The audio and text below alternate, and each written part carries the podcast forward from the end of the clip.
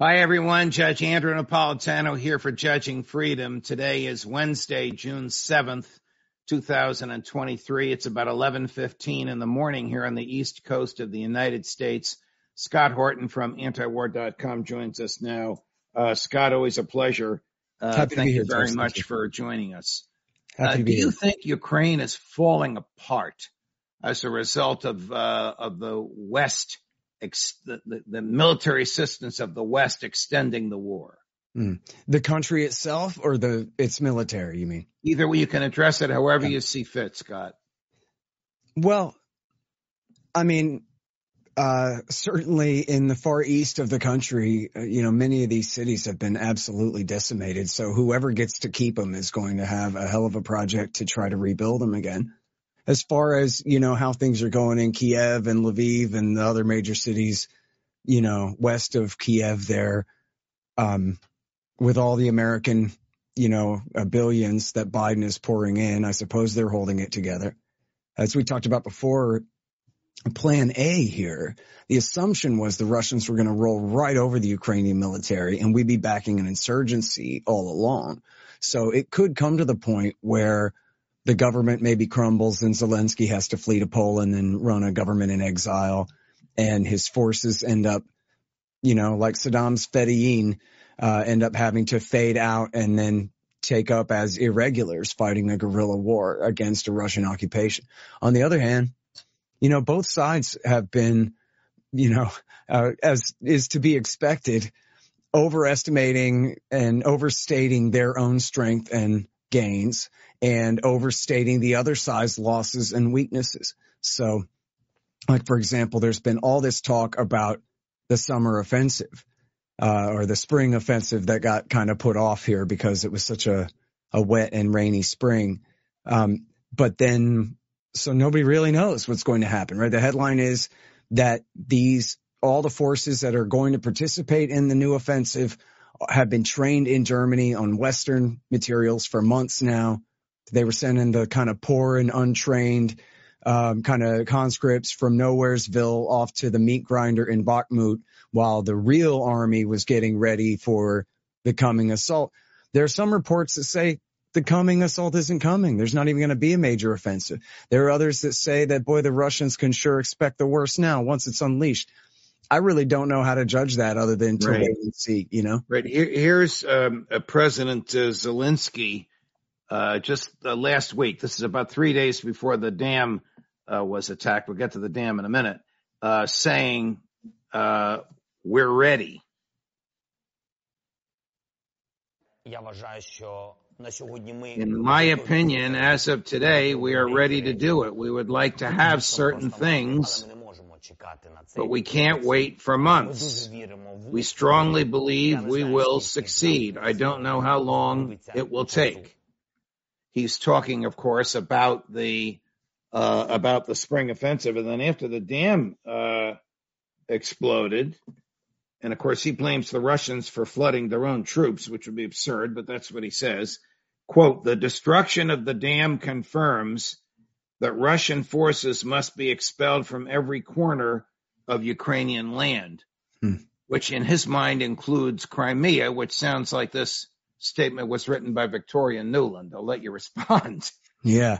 Well, remember when an errant defensive missile hit a farmhouse in Poland, or a barn, I guess, in Poland and killed two people, Zelensky yes. immediately came out and said this was a deliberate attack by Russia against Uh, a NATO ally. Time for you all to go fight, he said. Right. So, right.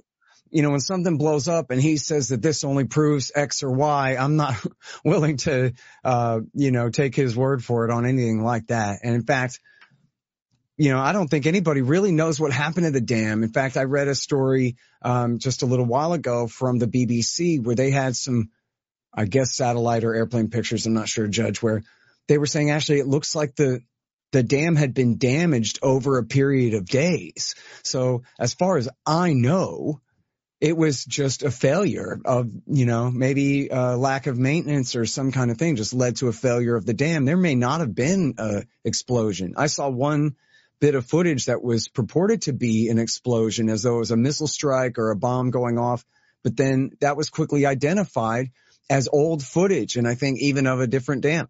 So I don't know exactly what happened here. Of course, both sides, even if it was an accident, both sides are going to blame each other. Yeah. If it was deliberate, then, um, you know, I don't know if the Ukrainians, I don't, I don't think they hit it with a rocket or a missile or something like that. Maybe they were somehow able to sneak in a bomb.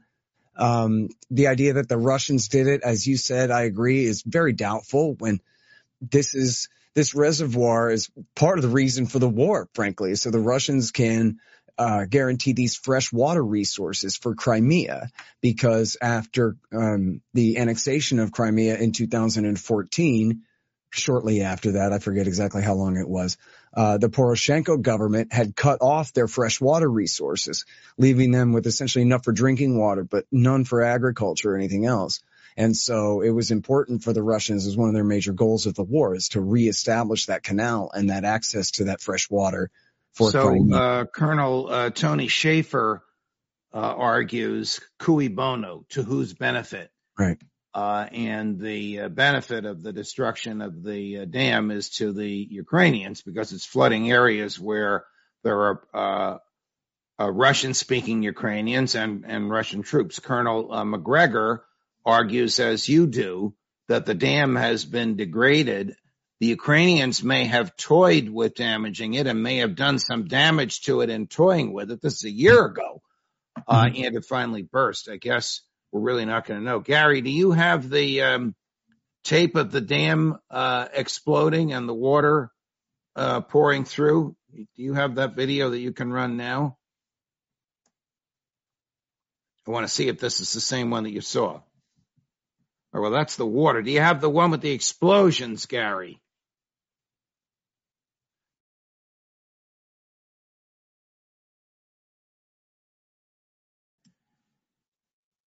Here we go. Now, this purports to be the dam. This is three explosions. There's a primary explosion, a secondary, and a tertiary. So I don't know if this is the one, Scott, that you um, uh, came to believe was done by the Ukrainians, and then it turns out it's old footage, or if this is of the same dam. Uh, the source for all of this. That's the same clip that I saw on Twitter yesterday that was quickly identified as being old footage, as far as I know, from somewhere else. It may have been, as you said, there was a previous attack on this dam. Yes. Where, in fact, if you bear with me, I have here the quote from the Washington Post uh, late last year. This is from antiwar dot com by Dave DeCamp at the top of the page today. Um, Andriy Kovalchuk told the Washington Post he considered attacking the dam during the counteroffensive. Um, he considered flooding the river. The Ukrainians, he said, even conducted a test strike with HIMARS, with a HIMARS launcher. Okay, this is February. This is February of twenty-two, right? Uh, it, I, mm, I'm not sure about that. Yeah, sir, I think this is the same. I think this is the same piece that I read. Yeah. Mm-hmm. So, so they did. Well, it was with the HIMARS. So no, they got those later than February. It would have been. It would have been later in the year. Um. No, this but is when anyway, he was considering doing it. Right. So Got as it. you said, that could have, that previous damage could have led to what happened today. You know what I mean? Right, I right. Don't really know. Right, right. Uh, right before the dam uh, exploded, as, as if um, he's recognizing NATO getting some cold feet, uh, Secretary of State uh, Blinken in Helsinki said this. As I've made clear, by virtually every measure, President Putin's invasion of Ukraine has been a strategic failure. Yet, while Putin has failed to achieve his aims, he hasn't given up on them.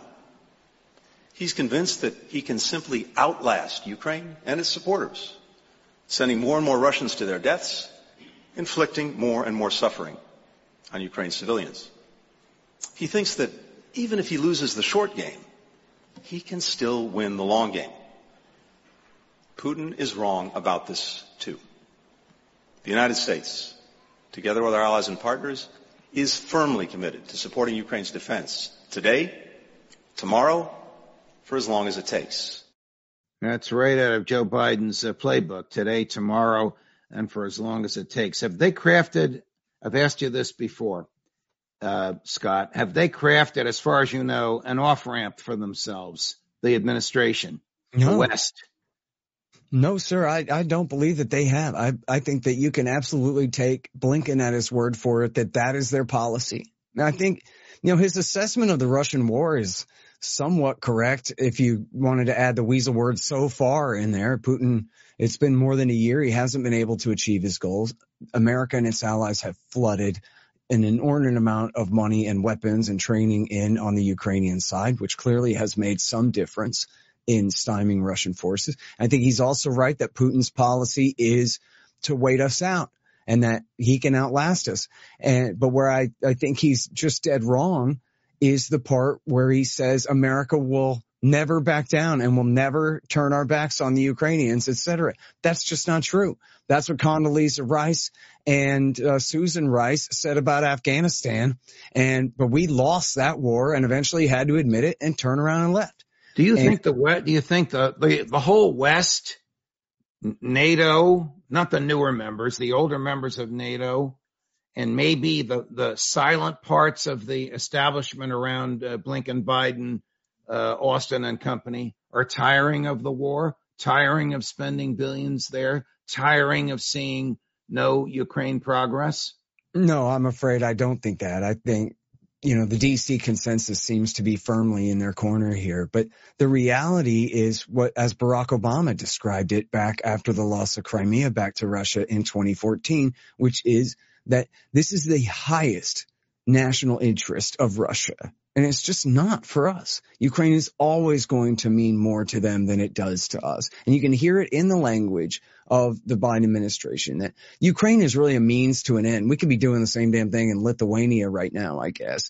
But we're, as Lindsey Graham says, killing Russians without us having to do it. And so they look at that as a good. If, as long as they can keep it going on, they look at it as though it necessarily is weakening Russia strategically. And what's interesting about this, I'm sure uh, Colonel McGregor has mentioned this to you, is that you can see that this is costing America and the West a lot more than it's costing the Russians. There was a new yes. report that came out that said they've only spent less than seventy billion dollars on the whole war, and we're in it way over one hundred billion dollars by now.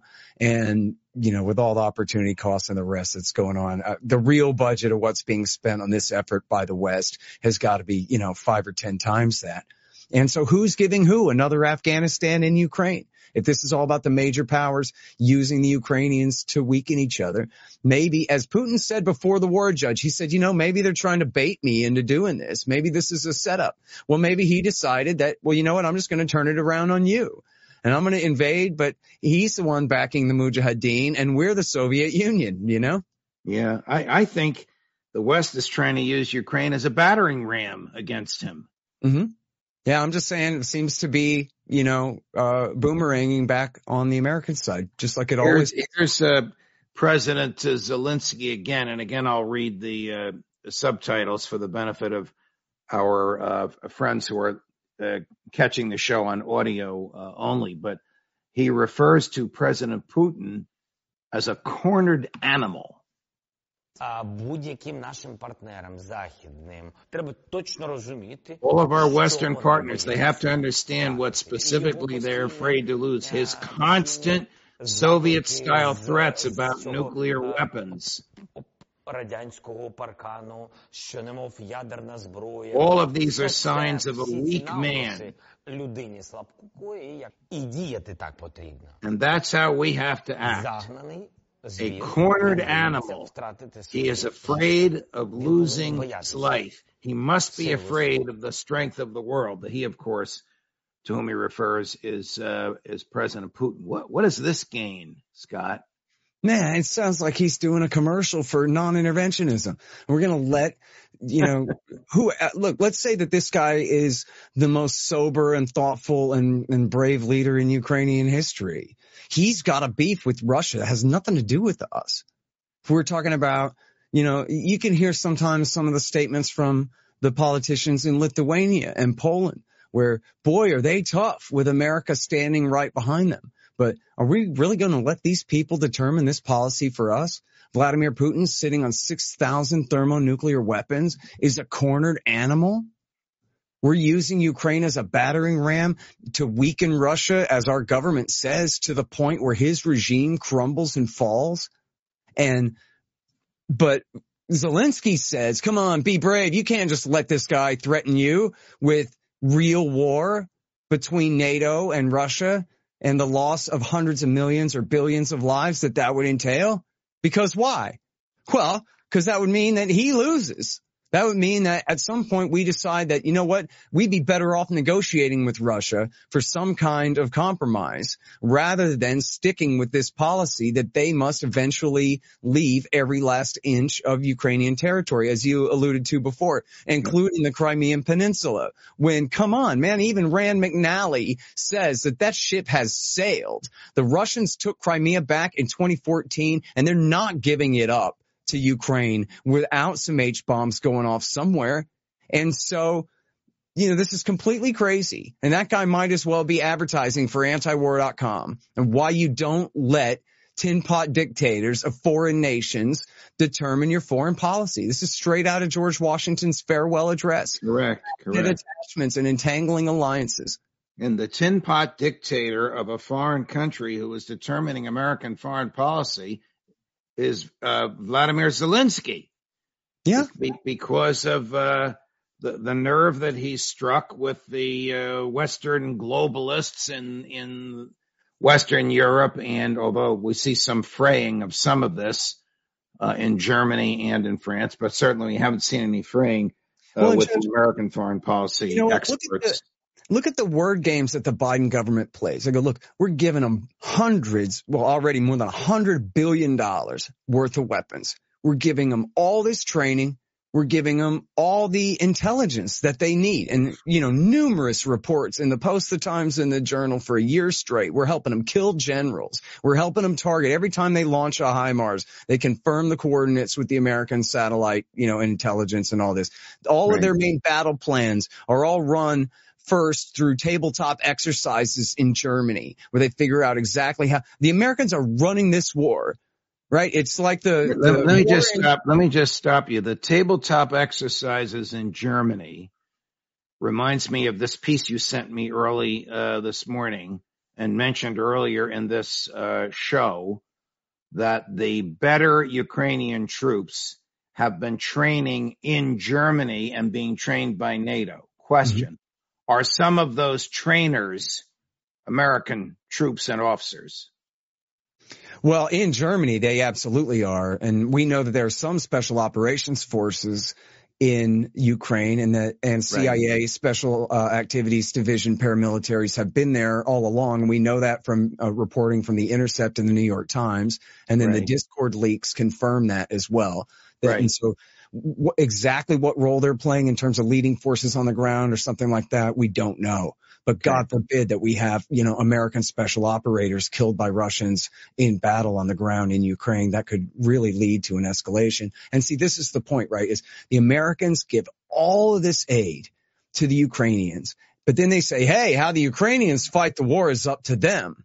And if they decide they want to take back Crimea, well, good luck. And if they decide that they want to attack inside Russia, if they want to do sabotage missions or support these militias invading inside Russia, drone attacks inside Moscow, including on the Kremlin, well, that's just completely deniable. Well, why is it deniable? Just because they say so? When everyone in the world knows it's a war. Can't imagine Zelensky's people doing that without uh, U S intel knowing about it, and, and U S government either saying go ahead or knowing about it and looking the other way, which is the moral equivalent of saying go ahead. Here's that's a new, that's here's a, just real quick. That's the new story in the Washington Post, and I really like Seymour Hersh, but this is another version of the story that has the Ukrainians doing Nord Stream, and it says that they learned from one of these uh, Discord leaks that a European intelligence agency notified the C I A in June that the Ukrainians were going to do it, and the Americans look the other way and let them do it. So I don't know if that's the real story or whether uh, it's the her story. James Bamford had a great one in The Nation saying he thinks the Ukrainians did it with, um, uh, uh, you know, drones, unmanned submarines. When do you think that? Do you think that these uh, attacks inside Russia, which just seem like little pinpricks, uh, are going to uh, change the culture uh, of the conflict? Well, they very well could, right? I mean, so imagine if someone did even an ineffectual drone attack. Uh, well, not just someone. Imagine the Russians or or uh, Russian sock puppets in Canada or something, in the analogy, did a drone strike on the White House where Joe Biden works and sleeps, right? Where the president works and sleeps. The Americans would take that as though it was the equivalent of the nine eleven attack, right? Right. They would not take, they would not say, well, it was a symbolic thing and they set the flag on fire or something. No, they would absolutely flip out. And, and so Putin, Putin has not. Putin has been a model of restraint. Well, I mean, this is the thing about it, right? As they say, this is the coldest psychopath in the world, and maybe he is, but I prefer him emotionless. The reality is that he can be provoked to actual madness if you push him that far, the same as any man or any, you know, especially strong man leader of a country as he is. You know, this, he might say, look, tit for tat, fine. I'm going to do something to Lithuania then. We're going to have a problem with Kaliningrad, or we're going to escalate here, there, or another place. Um, and so, yeah, the deniability here doesn't work. This is on the United States, and it very well could lead to general war between NATO and Russia. Here's uh, an, a B B C interview with uh, Hungarian Prime Minister Viktor Orban, much of which I think you'll appreciate, particularly the last phrase of the last sentence at the very end. You, you made a great deal about nineteen fifty-six yeah, yeah, yeah. and fighting for freedom. You have a neighbor who is invaded by Russia, the very country. You know, you grew up with pictures of tanks going into Budapest. You know, why are you opposing no, the European aid? No, no, it's, it's emotionally, it's, uh, it's, it's, it's, it's tragic. So, so we, all of our heart is with the Ukrainians. We understand how much they suffer. But I'm speaking here as a politician who should save lives. So the most important thing for the international political community is to save lives, especially when you are convinced, as I do, that there is no chance to win this war. So therefore, what we should do far more energy invest into to convince everybody that the only solution is ceasefire. And then after the ceasefire, peace talks should start. And then we could back to your point, yeah? To, do you, to but, the... you, but do you really think there is no chance of Ukraine winning? That's and my surely point. The main, surely the, they stand very little chance of winning without the aid which you are currently blocking. No, no, my, my, my position is that uh, looking at the reality, looking at the figures, looking at the surroundings, looking at the fact that NATO is not ready to send troops, it's obvious that there is no victory for uh, Ukra- poor Ukrainians on the battlefield. Looking at the fact that NATO is unwilling to send troops, it's obvious that even NATO, I'm paraphrasing, doesn't think there can be victory on the battlefield. Well, look, I agree with everything that he said there, and it's this is war is a terrible tragedy. It did not have to happen at all, Judge, but the reality is that Russia is a much stronger nation than Ukraine, and assuming, which I think is a fair assumption, that Putin is not going to change the policy and back down, he still has millions of fighting age males that he can conscript and send into this war for years on end. And you know, the kicking him out of the European economy and out of European civilization and so forth, the way that they've done, has just led him to redouble his efforts to expand his economic ties in Asia in a way that just makes the American economic war essentially a moot point. And so, um, you know, ultimately, yeah, they pushed it this far, and the truth is that now they're going to have to negotiate over the Donbass. Russia claims four provinces of eastern Ukraine, not including Crimea. Now we're talking about Luhansk, Donetsk, uh, Zaporozhye, and Kherson there. They claim four. Well, they're going to have to keep two. And we're going to have to figure out some kind of easement for the land bridge across the coast of Azov there between Russia and the Donbass and the Crimean Peninsula. And that's where this war is going to end up one way or the other anyway. And people are just being killed for essentially nothing here. The Donbass is always that it ends. Case, you know? I hope that it ends soon rather than one hundred thousand more human lives wasted and one hundred billion more American dollars wasted. Scott uh, Horton, what a pleasure to have you on. Such thoughtful analysis. Very, very much appreciated by my audience. Thank you for joining us, my dear friend. Absolutely. Happy to do it anytime, Judge. Of course. More as we get it. Tell your friends if you like what you see. Judge Napolitano for Judging Freedom.